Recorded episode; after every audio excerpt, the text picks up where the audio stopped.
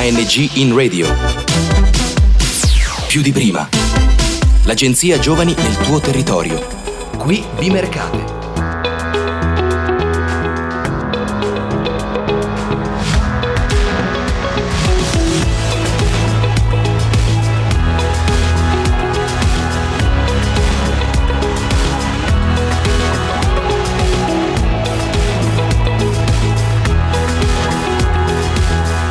Hashtag for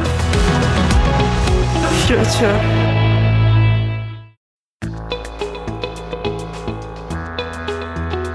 Bentornate e benvenute o bentornati e benvenuti a questa nuova puntata di Hashtag for Future, programma di Fridays for Future Monza e Young Radio in collaborazione con ANG Radio. Io sono Eleonora e oggi sono qui con Amalia. e oggi in questa puntata parleremo di non una ma di ben due giornate mondiali.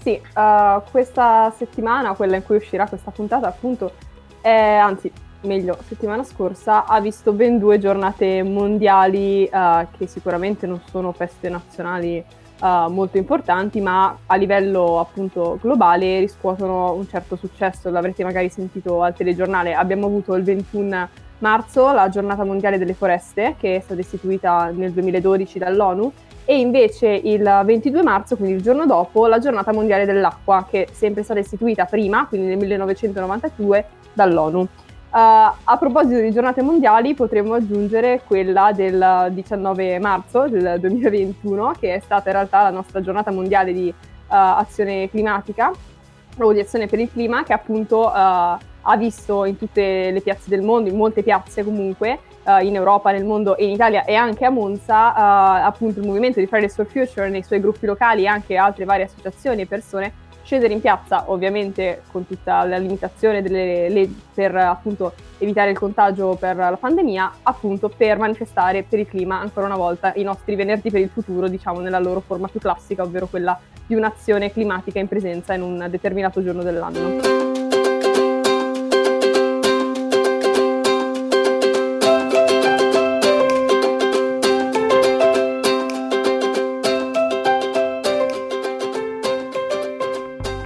Perfetto, ma adesso diamo giusto un po' di dati. Dunque, sulla Terra si stima che esistano 4 miliardi di ettari di foreste, pari a circa un terzo delle terre emerse, che non è proprio poco. Eh, queste, foreste, queste foreste, scusatemi, queste foreste hanno comunque la funzione non soltanto di sostentamento, ma anche eh, di riparo, eh, fanno da filtraggio dell'aria, sono dei veri e propri filtri, catturano tutta la CO2 attraverso la fotosintesi, eh, ospitano l'80% delle specie terrestri animali e vegetali. Inoltre consistono nella sussistenza di circa 2,6 miliardi di persone. Inoltre, tra le 200 e le 350 milioni di, di persone appunto vivono all'interno dei, dei, dei paesi o comunque presso aree boschive e soprattutto le popolazioni indigene custodiscono alcune delle foreste più incontaminate della Terra e su di esse basano sia la propria sussistenza sia la propria identità culturale. Da loro possiamo assolutamente soltanto che imparare a preservarle. Mm, ci sta appunto molto a cuore soprattutto il polmone del mondo, la foresta amazzonica, mh, mm, per cui negli ultimi anni ci siamo battuti tantissimo sotto il consolato brasiliano. Eh, parlando un po' più nello specifico, la Climate, Climate Smart Forestry, scusate ma quella brava in inglese è sempre Amalia, eh, si è sviluppata negli ultimi 5 anni in Europa, estendendo alla propria gestione forestale l'esperienza della Climate Smart Agricol- Agriculture. Eh, avere un approccio più intelligente verso il cambiamento climatico alla gestione forestale significa integrare strategie di mitigazione e di adattamento, assicurando nel, compor- nel, assicurando nel contempo la, la, comunque la fornitura dei servizi ecosistemici eh, di produzione, ad esempio il legno e altri prodotti derivati, eh, di regolazione come appunto quella della protezione del dissesto, la biodiversità e culturali come la ricreazione, il turismo e la salute. Forest Restoration, il ripristino delle foreste è definito come azioni per ripristinare i processi ecologici e che, che accelerano il recupero della struttura forestale dal funzionamento ecologico a dei livelli di biodiversità verso quelli tipici della foresta climatica, vale a dire lo, stato, lo stadio finale della successione naturale delle foreste. Il cambiamento climatico eh, e le foreste sono strettamente connessi eh, a causa dell'aumento delle temperature medie annuali, della, dell'alterazione delle precipitazioni e di eventi meteorologici più estremi e frequenti. Il cambiamento climatico del pianeta sta già avendo un impatto sulle foreste, e anche altissimo. Tuttavia, le foreste del legno prodotto trattengono ed assorbono il biossido di carbonio, ricoprendo un ruolo determinativo nel mitigare i mutamenti del clima. Il rovescio della medaglia è che quando invece vengono distrutte o eccessivamente sfruttate o incendiate, le foreste diventano fonte di gas serra, appunto il biossido di carbonio, come dicevamo prima. Sì, quindi possiamo dire che le foreste sono necessarie, sono quelle da cui, uh, un po' così prendendola alla lontana, uh, la, la, specie umana proviene e se, quelle senza, poss- senza, le quali non possiamo uh, vivere, cioè non possiamo sopravvivere come uh, comunità, come, uh, come specie. e appunto il cambiamento climatico è sicuramente un elemento fondamentale quando parliamo delle foreste perché proprio l'alterazione climatica l'alterazione umana antropogenica delle foreste sta contribuendo al cambiamento climatico, appunto generando un feedback loop positivo ovvero che il cambiamento climatico si genera da sé, ovvero che aumenta sempre più uh, il proprio livello di pericolosità, soprattutto per quanto riguarda gli, um, gli eventi meteorologici estremi.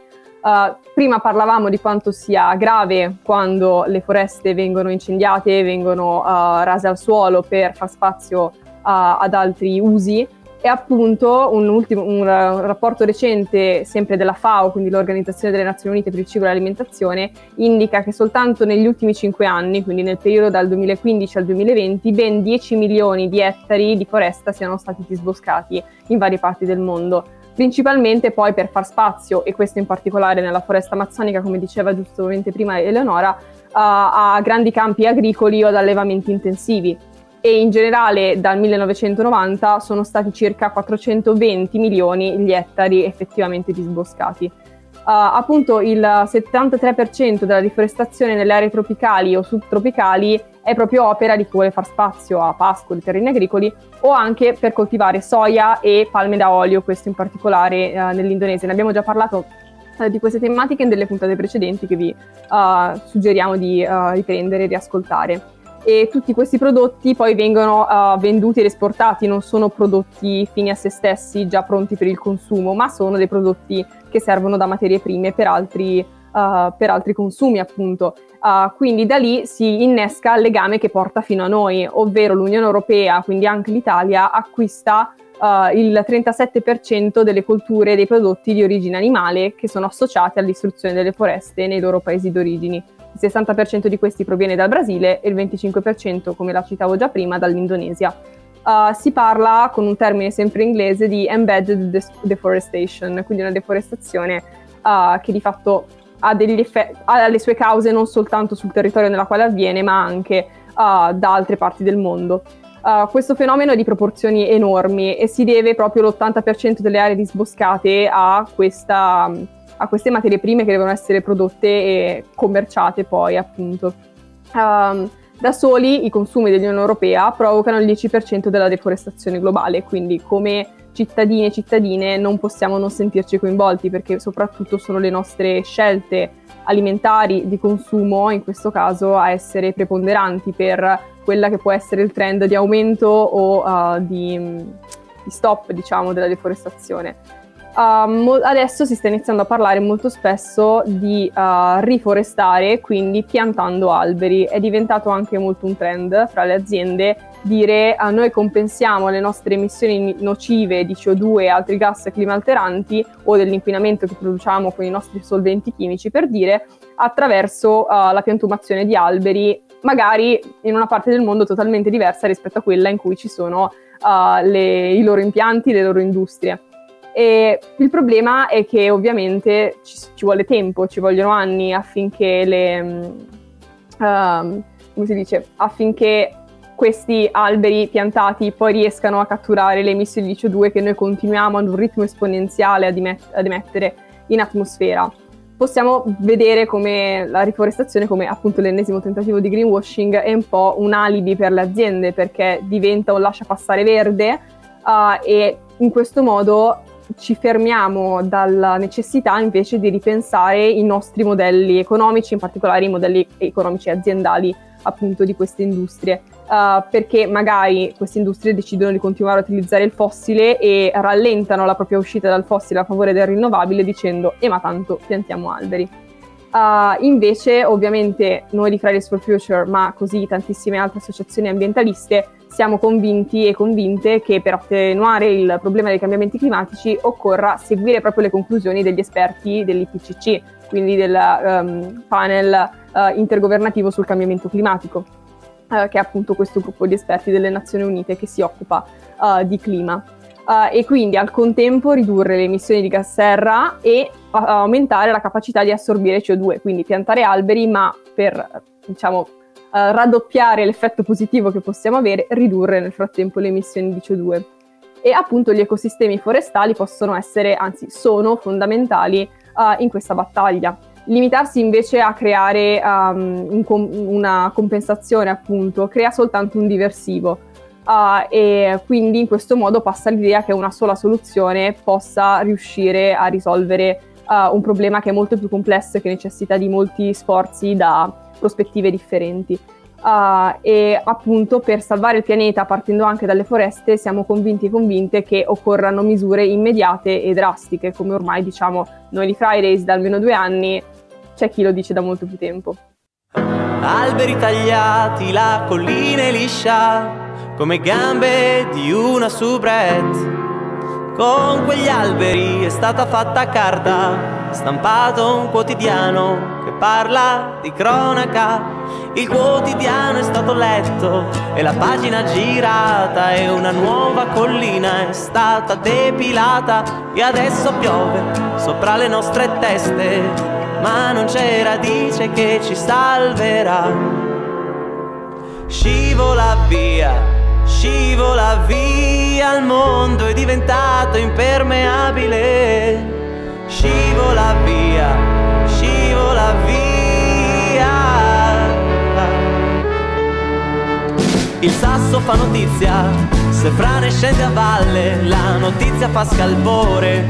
Se il falegname muore, muore dalla voglia di mettere alla gogna, schierarsi fermamente ed illudersi innocente. Il colpevole da decretare in fretta, il giornale si rinnova, ma l'acqua non aspetta e scivola via, scivola via, il mondo è diventato impermeabile.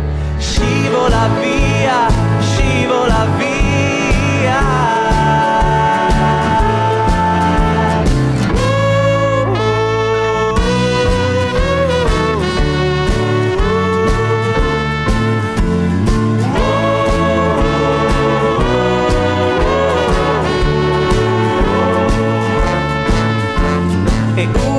L'altra le notizie si somigliano un po' tutte, le brutte con le belle, le belle con le brutte, e domani sarà uguale all'ennesima alluvione. Un altro cataclisma catalizzerà la tua attenzione che le forbici battono la carta, carta batte sasso e sasso batte forbici perché le forbici battono la carta, carta batte sasso e sasso batte forbici. Noi siamo le forbici che hanno tagliato gli alberi per fare la carta, per scrivere di quanto sia pericolosa l'acqua se cade insieme ai sassi diventando fango, senza più radici. Noi siamo internet che ha dato il diritto di parola per scrivere di quanto sia pericolosa l'informazione. Se cade sulle teste diventando recipiente di stragi e feste scivola via scivola via il mondo è diventato impermeabile. Scivola via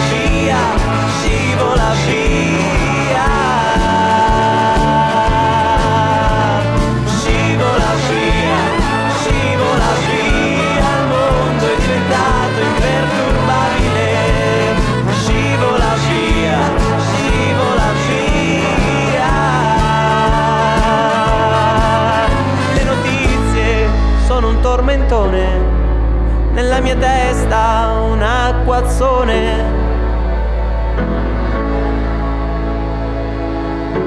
Abbiamo appena finito di ascoltare Scivola degli Eugenio in Via di Gioia, che sappiamo vi piacciono tanto, e di questa canzone ci colpisce in particolare la frase che dice Il mondo è diventato impermeabile e a proposito di impermeabilità e tutto quello che riguarda l'acqua, adesso andremo a parlare della seconda giornata mondiale, ovvero proprio quella dell'acqua. Uh, la crisi della popolazione a livello mondiale è minacciata da molti fattori, come ormai sappiamo dall'uso in agricoltura e nell'industria, dall'inquinamento e dagli effetti dei cambiamenti climatici. E nonostante l'obiettivo numero 6 dell'Agenda 2030 sia garantire a tutti la, disponabil- la disponibilità e la gestione sostenibile dell'acqua e delle strutture igienico-sanitarie entro i prossimi dieci anni, che ormai non sono più tanto prossimi se pensiamo uh, a, a, a, quanto va veloce il mondo negli ultimi anni, eh, questo è un tema che comunque causa conflitto e non poche problematiche alle popolazioni in via di sviluppo. Appunto, l'acqua è fonte di conflitto rispetto ad altre risorse naturali e, e, è più spesso condivisa tra stati. Questo porta, nonostante numerosi accordi internazionali, a situazioni di conflitto. Tra le ragioni di conflitto, in primis troviamo la lotta per il controllo delle risorse idriche, eh, dopo l'utilizzo delle risorse idriche per scopi militari, politici o come strumenti di terrorismo, e infine sfruttamento di risorse in territori occupati. Circa il 97% delle risorse idriche mondiali non sono immediatamente utilizzabili, a volte per la salinità, a volte per l'inquinamento o altri fattori. I cambiamenti climatici stanno esacerbando la pressione sui corpi idrici, dalle inondazioni dalla siccità all'acidificazione degli oceani e l'innalzamento del livello dei mari, si prevede che gli impatti dei cambiamenti climatici sull'acqua si intensificheranno nei prossimi anni. Questi cambiamenti stanno sollecitando iniziative in tutta l'Europa. Città e regioni si stanno già adattando grazie all'adozione di soluzioni più sostenibili e basate sulla natura, intese a ridurre l'impatto delle inondazioni e di usi dell'acqua più intelligenti e sostenibili al fine di, preten- al fine di permettere la convivenza con la siccità. Per portarvi qualche esempio, il fiume Gange in India è uno dei più inquinati per quanto riguarda la fast fashion. Vi abbiamo già parlato di questa tematica in una delle nostre puntate, quella sulla plastica, andatevela pure a risentire nel caso ve la foste persa. Invece, per portarvi un caso italiano, quella della Rosignano Solvai, eh, e invece le falde acquifere, mh, sempre nella puntata per l'allevamento intensivo. Andate a recuperare anche quella. Nel mondo sono circa 1.1 miliardi eh, le persone che non hanno accesso all'acqua potabile e si stima che entro il 2025 due terzi della popolazione mondiale non ne avrà abbastanza.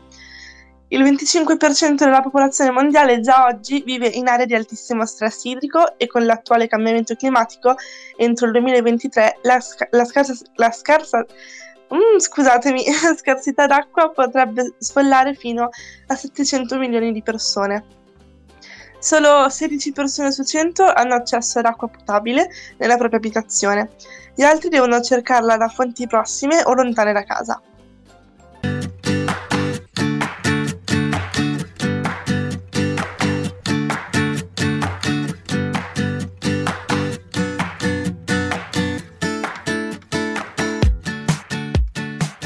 Quindi abbiamo capito che l'impatto primario è un impatto sociale, perché il clima cambia e questo sicuramente uh, danneggia anche la biodiversità, quindi uh, specie animali e vegetali che non sono appunto mh, non fanno parte delle nostre società, delle nostre civiltà, ma l'impatto sociale sugli uomini, sulle donne um, e in generale sul nostro modo di vivere sarà quello che uh, modificherà di più la nostra società in futuro.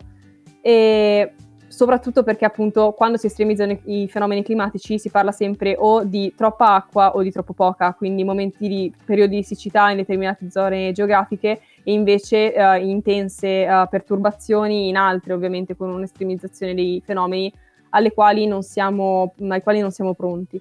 Uh, volevamo ora um, parlarvi di una figura che è quella del nuovo Special Rapporteur delle Nazioni Unite, per il diritto umano all'acqua e ai servizi igienico-sanitari, quindi colui che diciamo, si occupa di uh, controllare l'avanzamento proprio del, um, Sustainable De- Development Goal di cui parlavamo prima, il, appunto l'obiettivo 6, quello per l'acqua. Uh, il suo nome è Pedro Arroyo uh, Agudo, ok, non solo spagnolo, deduco, quindi perdonatemi per la pronuncia.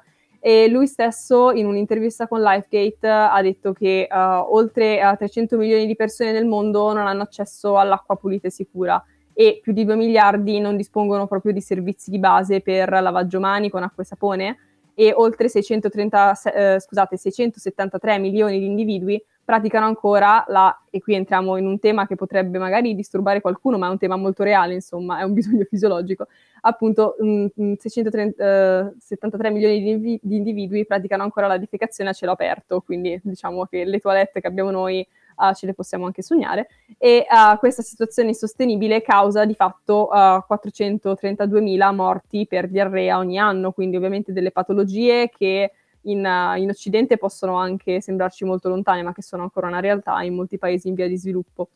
Uh, a fine 2020, però, parlando ora invece di quella che è la situazione uh, dell'acqua in Occidente, possiamo dire, per la prima volta è stato annunciato uh, dal CME Group, una società tecnologica globale di, al servizio dei mercati dei capitali, un nuovo contratto future, quindi un tipo di contratto finanziario appunto sulla piazza finanziaria di Nasdaq California. Quindi l'acqua è diventato un bene quotato in borsa, appunto esiste proprio un suo index, che è il Water Index, e questo vuol dire che diventa un bene finanziario, una commodity, quindi come il petrolio, come l'oro, eh, e quindi ci si può speculare sopra. Uh, anche con uh, rischiosi, rischiose speculazioni uh, per questo bene e quindi con impatti diretti su quelli che sono i contratti e le tariffe dell'acqua. Acqua poi che è fondamentale per le nostre azioni quotidiane per il nostro sostentamento, per la nostra idratazione. Senza acqua semplicemente non ci sarebbe vita. e invece parlando di consumi possiamo dire che l'Italia in realtà non è molto virtuosa dal punto di vista del consumo di acqua, in particolare dell'acqua in bottiglia. Anche di questo ne avevamo già parlato nella prima puntata del nostro programma, proprio sulla, eh, sulla mm, plastica. E l'Italia, nonostante sia al quinto posto in Europa per la qualità dell'acqua di rubinetto, dopo Austria, Svezia, Irlanda ed Ungheria, è tra i maggiori consumatori di acqua in bottiglia, addirittura terzi nel mondo. Prima di noi soltanto il Messico, che però potrebbe avere problematiche diverse legate alla, alla rete idrica, che registra appunto un consumo di uh, 264 litri di acqua pro capite, e poi la, la, Thailandia, sempre però nazioni che sicuramente non hanno rispetto all'Italia una rete uh, idrica e fognaria adeguata. Uh, noi ci fermiamo a 196 litri all'anno pro capite, Uh, nonostante l'acqua uh, che arriva nelle nostre case sia controllata, economica, sicura, perché soggetta a decine e decine di analisi su tutta la rete di distribuzione e comunque anche a contratti tutto sommato vantaggiosi. Abbiamo un'acqua che sappiamo essere di qualità ad un prezzo che rispetto ad altre nazioni europee o anche per esempio agli Stati Uniti ha un prezzo sicur- decisamente inferiore. Um, ovviamente, dicevamo già prima, con quasi due terzi della popolazione mondiale che si troverà ad affrontare condizioni di stress idrico entro il 2025, difendere oggi l'acqua significa lavorare per obiettivi, strategie, iniziative con cittadini, cittadine, governi, amministrazioni locali e anche il mondo della scienza e dell'innovazione tecnologica, quindi in un'ottica olistica uh, e non legata a un singolo obiettivo, a una singola strategia. Sottoporre l'acqua alla speculazione finanziaria, questo diceva sempre il, uh, il rapporto delle Nazioni Unite, uh, non, ha aperto degli scenari che inevitabilmente porteranno alle, all'emarginazione di alcuni territori, di alcune popolazioni, dei piccoli agricoltori e delle piccole imprese che hanno bisogno anche appunto dell'acqua uh, per le loro colture. Sempre a Roy Agudo, nell'intervista di Lifegate, ha dichiarato che dobbiamo tornare a parlare di diritti umani, oggi più che mai strettamente legati all'ambiente, al clima e all'acqua. Quindi dobbiamo pensare a dell'acqua pubblica, alla gestione comunitaria partecipata di questa risorsa, alla rimunicipalizzazione, alla gestione sostenibile, quindi di risorse idriche in agricoltura e nell'industria, oltre che per l'uso personale abbiamo proprio bisogno di trasformare i diritti, quindi anche quelli, anche gli obiettivi um, delle Nazioni Unite, in leggi uh, che tutelino i beni comuni di tutte e di tutti noi.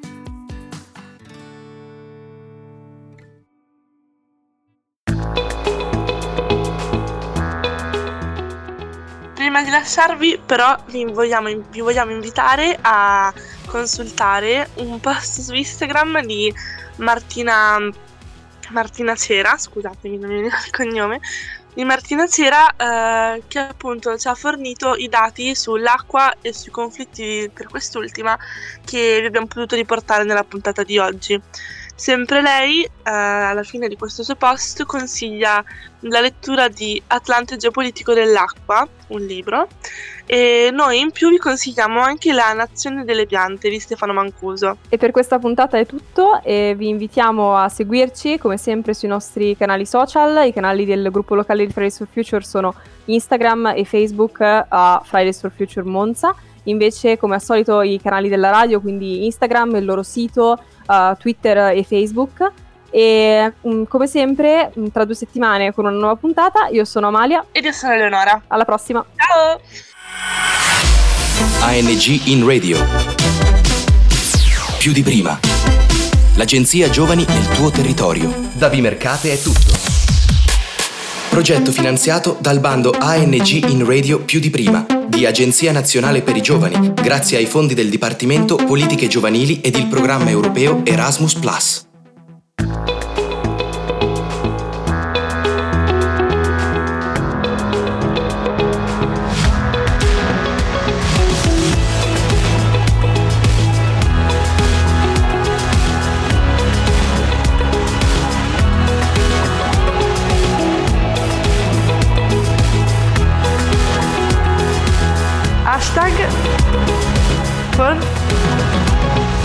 Hashtag for future.